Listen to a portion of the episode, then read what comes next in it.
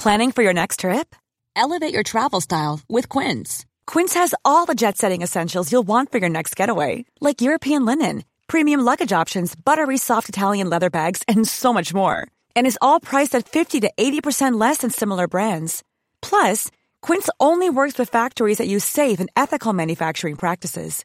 Pack your bags with high-quality essentials you'll be wearing for vacations to come with Quince. Go to quince.com slash pack for free shipping and three sixty-five day returns. Do you know a student getting ready to go to college? Or are you looking at going back to school yourself? The Woodward Hines Education Foundation and the Get to College program help more Mississippians get to and through college to get certificates and degrees that lead to meaningful employment. They offer free college planning advice, including hands-on FAFSA completion assistance through in-person or virtual appointments. Visit get to college dot org to learn more.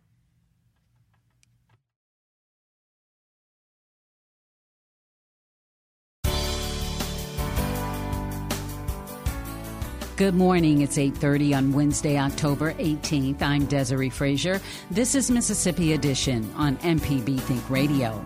On today's show, prolonged dry conditions are impacting Mississippi farmers in the field and at market. Then we continue the Southern Poverty Law Center's examination into youth incarceration by taking a closer look at the school-to-prison pipeline. Plus, we preview Disaster in the Night with filmmaker Willy Bearden. This is Mississippi Edition on M P B Think Radio.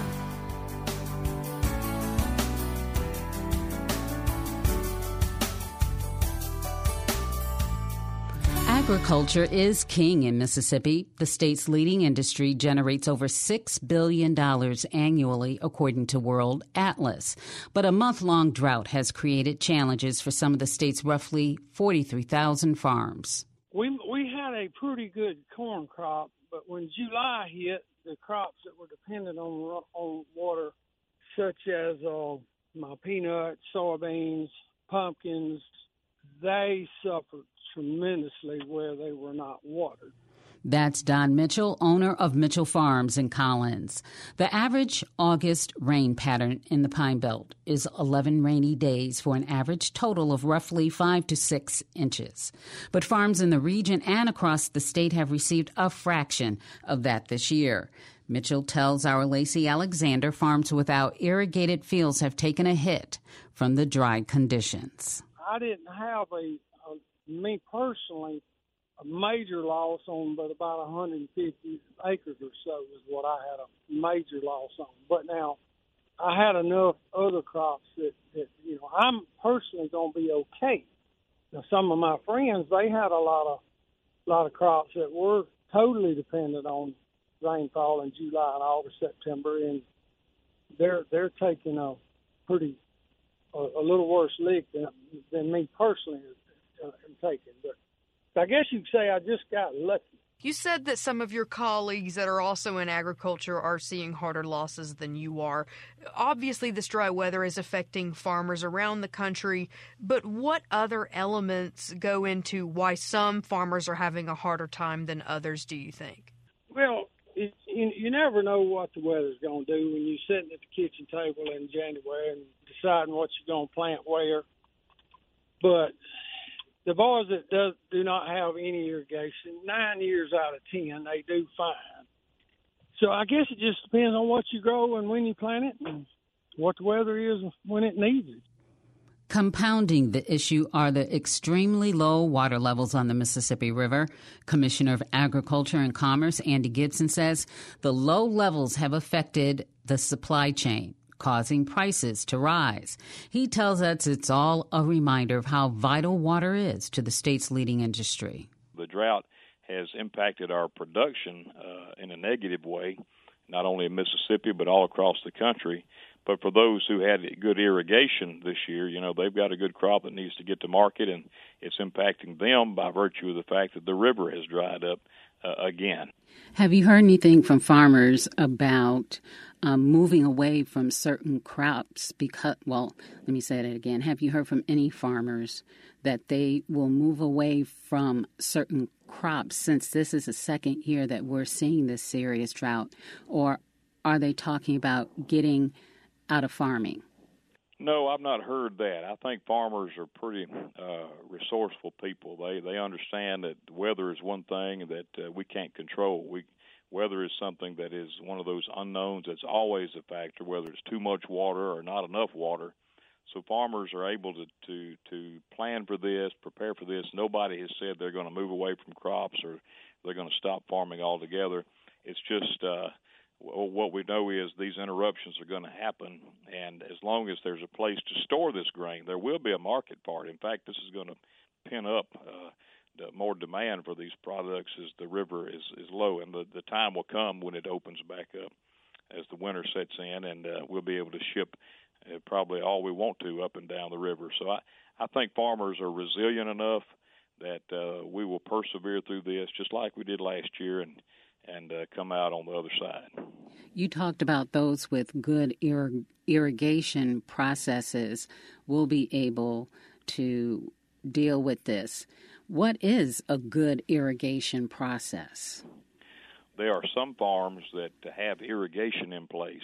There are some farms that have tapped underground uh, aquifers, and they have ample irrigation to uh, keep the crops watered. And even in the midst of the drought, they've been able to keep their crops watered. Now, they would have done better if they'd had some natural rainfall, but at least they've made a crop with irrigation. And then there are some farms that are not tapping the aquifers. They may not be in a location that has access to good aquifer. They may be in a location that uh, it's just not cost uh, justified to, to do that type of practice. But my point is there are some farms, especially in the Delta, primarily in the Delta, but some all around the state, that farmers have tapped irrigation so they have uninterrupted supply of water. And uh, I think this year in particular illustrates the importance of that, not only here in Mississippi, but it illustrates it across the country, why water, having access to abundant water, as Mississippi does, is, uh, is, is such a valuable asset to our state. Is there any state or federal funding to help farmers when they go through this drought situation? Yes, there, well, there's crop insurance, of course, uh, and that's our producers' number one go-to uh, for relief is the crop insurance. If they have that, and most farmers do, if they have a bank loan, for example, they're going to have that crop insurance. And then there are drought relief uh, programs through the Farm Service Agency, such as low-interest loans through the through the F S A that's uh, underwritten by the United States Department of Agriculture.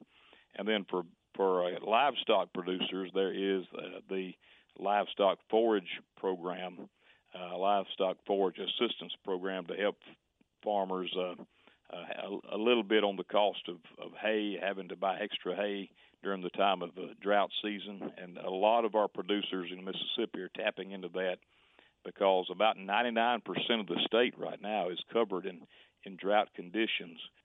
Agriculture and Commerce Commissioner Andy Gibson, thank you so much for your time and speaking with us. We appreciate it. Appreciate you, Desiree. Thank you. Coming up, we continue the Southern Poverty Law Center's examination into youth incarceration by taking a closer look at what they call the school-to-prison pipeline. This is Mississippi Edition on M P B Think Radio. I'm Scott Tong. President Biden travels to Tel Aviv in Jordan to show support for Israel and to meet with both Israeli and Arab leaders in the region. Meanwhile, Russian President Putin is in Beijing, meeting with Chinese leader Xi as the war in Ukraine goes on. We will have the latest next time in Here and Now. Today at noon on M P B Think Radio.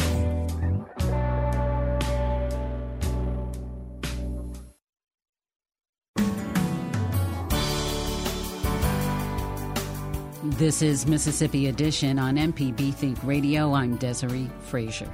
Youth arrest rates are on the decline nationally and at the state level. But a recent report by the Southern Poverty Law Center reveals despite that drop, youth incarceration rates are on the rise in Mississippi. In part two of their conversation, Delvin Davis, senior policy analyst at the S P L C, tells our Mike McEwen education policies are a major factor in what they call the school-to-prison pipeline. Every fifteen minutes in, in Mississippi, uh, a young black student is suspended from school. So the disconnection from community and education, which are for a young person, usually the two um, the two pillars that are most stable in a young person's life that need to um, be intact. Um, incarceration kind of separates the kids from both of them. Um, these uh, community programs are things that would kind of restore or keep intact uh, either community and or ed- education for for a child, and also just help um, a, a child to be uh, to be able to weather uh, kind of a disruptive part of uh, of their life if they have a situation like that. So we're on the topic of schools. The report labels Mississippi as having a quote unquote get tough approach to school discipline. Could you just elaborate on that? And I guess I'm wondering what that means, especially in the school to prison pipeline that you were just speaking about. Yeah, so just kind of going back to the super predator myth of um, the mid nineties, that myth was never realized uh, coming out of the nineties, but it did produce a lot of policies that were more carceral. Uh, we uh, invested a lot into not only jails and prisons and more police on the streets, but also more police in schools. Um, we had more get tough policies um, as far as um, zero child tolerance in our school system, um, which led to more suspensions and ex- expulsions. And, uh, and again, when you're um, disconnecting a child from their educational system, uh, it's kind of hard to replicate that for for a kid, for a kid in any other uh, means outside of school, especially if that kid is going um, going to jail. So. Uh, Mississippi in particular has one of the highest expulsion and uh, suspension rates for uh, for youth in, in the country, for the latest data from the uh, United States Department of Education. Um, but, but even with that, um, just for black kids, uh, disproportionately, um, out of all the kids, black children that were uh, suspended um, in America, uh, Uh, the largest portion came from Mississippi uh, for, for black kids that were suspended from school. So uh, so we're seeing that is uh, possibly the uh, the first step to the prison uh, school to prison pipeline, um, you know, the last step being uh, putting that kid into um, a jail or a prison. And is there is there any quantitative data that you have on on that? I'm just wondering in terms of, you know, our kids getting sent to a juvenile facility for fighting or something? Is it drug offenses? Is it nonviolent offenses, non-drug offenses? Is there any kind of picture on that? Yeah, so the Mississippi Division of Youth Services, they uh, they have data that, that speaks to uh, the number of kids that are in youth court and breaks it down by percentage of um, how major or minor uh, their alleged offense is. Um, about half of the, the kids are, um, fifty-four percent are in there for what they consider moderate offenses. Um, about twenty-six percent, about a quarter of them are considered serious offenses. Um, but there's also a larger, a large chunk of them that's, that's in there for either minor or what's called status offenses. Status offense is something that is really only a crime when a, when a child does it, uh, does a particular thing. Um, it could be running away from home, um, underage drinking, um, truancy uh, offenses, skipping school too much, uh, or breaking curfew. Um, just, you know, also the other things that are not uh, violent things, but still something that could put you behind bars if you're deemed so by, by a judge. Um, one thing we were seeing in the data, uh, again going back to twenty thirteen to twenty twenty-two. Uh, a larger percentage of youth court cases has been coming from these status offenses that are nonviolent, uh, but still uh, things that can put you in jail. So, so we have to be able to deal with, you know, not only serious offenses, but uh, but also just also realize that uh, not every kid is uh, particularly violent or has done a violent thing. Um, do they necessarily need to have uh, juvenile justice or car- carceral setting to Um, to deal with these kids? Uh, I'm, I'm guessing that we can also find ways that are more restorative, doesn't depend on jails and prisons, and also saves the, the state a lot of money as well. It's very, very expensive to keep a kid um, in a juvenile justice system as opposed to um, using that money to invest in alternatives or even the public school system as well. The minimum age of youth incarceration in Mississippi is currently ten years old. you all at the S P L C recommended that be bumped up to at least fourteen. Could you explain why? Yeah, so um, so when you think about a, a ten-year-old, uh, that's elementary school.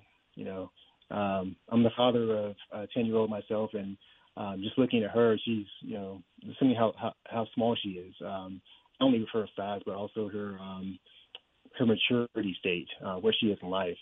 You know, kids that, that young are, um, like I was saying before, uh, most susceptible to, to peer pressure, have a harder time discerning between right and wrong. And, you know, there's things that they're still trying to learn in life. And that's the age where, you know, I think we can have an easier time uh, helping that, that young person to mature if we're able to put that person in a uh, more restorative space that helps the kid as opposed to punishing the kid. So, um, so fourteen is the um, recommended age for from the United Nations that um, they're seeing internationally for other countries, um, developed countries across the world. Um, and fourteen, you know, you can argue that is also uh, pretty young as well. But, um, but you know, there, there are some um, states that don't have any minimum age. Um, some that have, uh, uh, like Florida has even a younger age than ten. Uh, so we at S B L C were trying to uh, raise that the minimum age of incarceration um, up across the board. So um, we think ten is um, there's some uh, room for improvement there. Delvin Davis is a senior policy analyst at the Southern Poverty Law Center. Next, we preview Disaster in the Night with filmmaker Willy Bearden. This is Mississippi Edition on M P B Think Radio.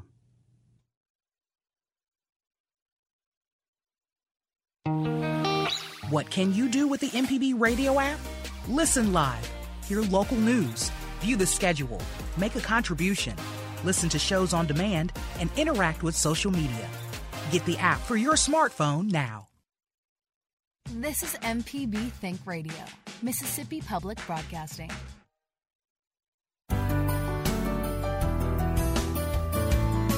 This is Mississippi Edition on M P B Think Radio. I'm Desiree Frazier.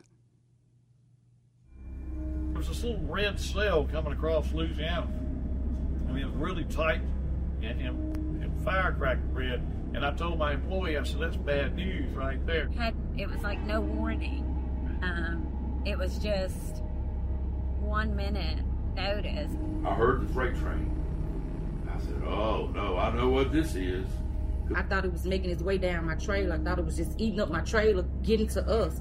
And I just started saying, Lord, please protect my family. Lord, please protect my family. At that moment, you're just thinking about, am I going to live? Am I going to survive? It was quiet, and it was dark, and it was, it was so quiet, and all you could hear were people hollering, hollering for help. This man walked up to me and said, there's two dead bodies behind Family Dollar. Those are the voices of Rolling Fork residents captured in a new docuseries examining the devastation and aftermath of the March twenty-fourth tornadoes. Rolling Fork Tornadoes of twenty twenty-three. The first in the series is called Disaster in the Night. It's the product of Rolling Fork native Willy Bearden. The first episode will air on M P B tomorrow night at seven, with parts two and three coming early next year. Bearden's filmmaking journey is a nod to the state's rich tradition of storytelling. I became a storyteller because I grew up in Rolling Fork. I just feel like that's such... Uh, that's such a part of who we are as Mississippians. You know, when when we talk about things, we tell stories. So when when the tornado hit, uh, I knew that I had to tell the story of the place where I grew up and the place that I remembered, but also the place where my friends still live. I thought these these disasters happen all over the place all the time now. What's different about this? And I think what is different about this is that I'm a storyteller and I make films. So maybe we can tell this where probably not a lot of other places have somebody there who could really, really tell that story. And so we, we got with Mississippi Public Broadcasting and we hatched a plan here to do a three-part series about this over over a year's time. And so the first part one airs October nineteenth, which is Thursday night on Mississippi Public Broadcasting Television at seven p.m.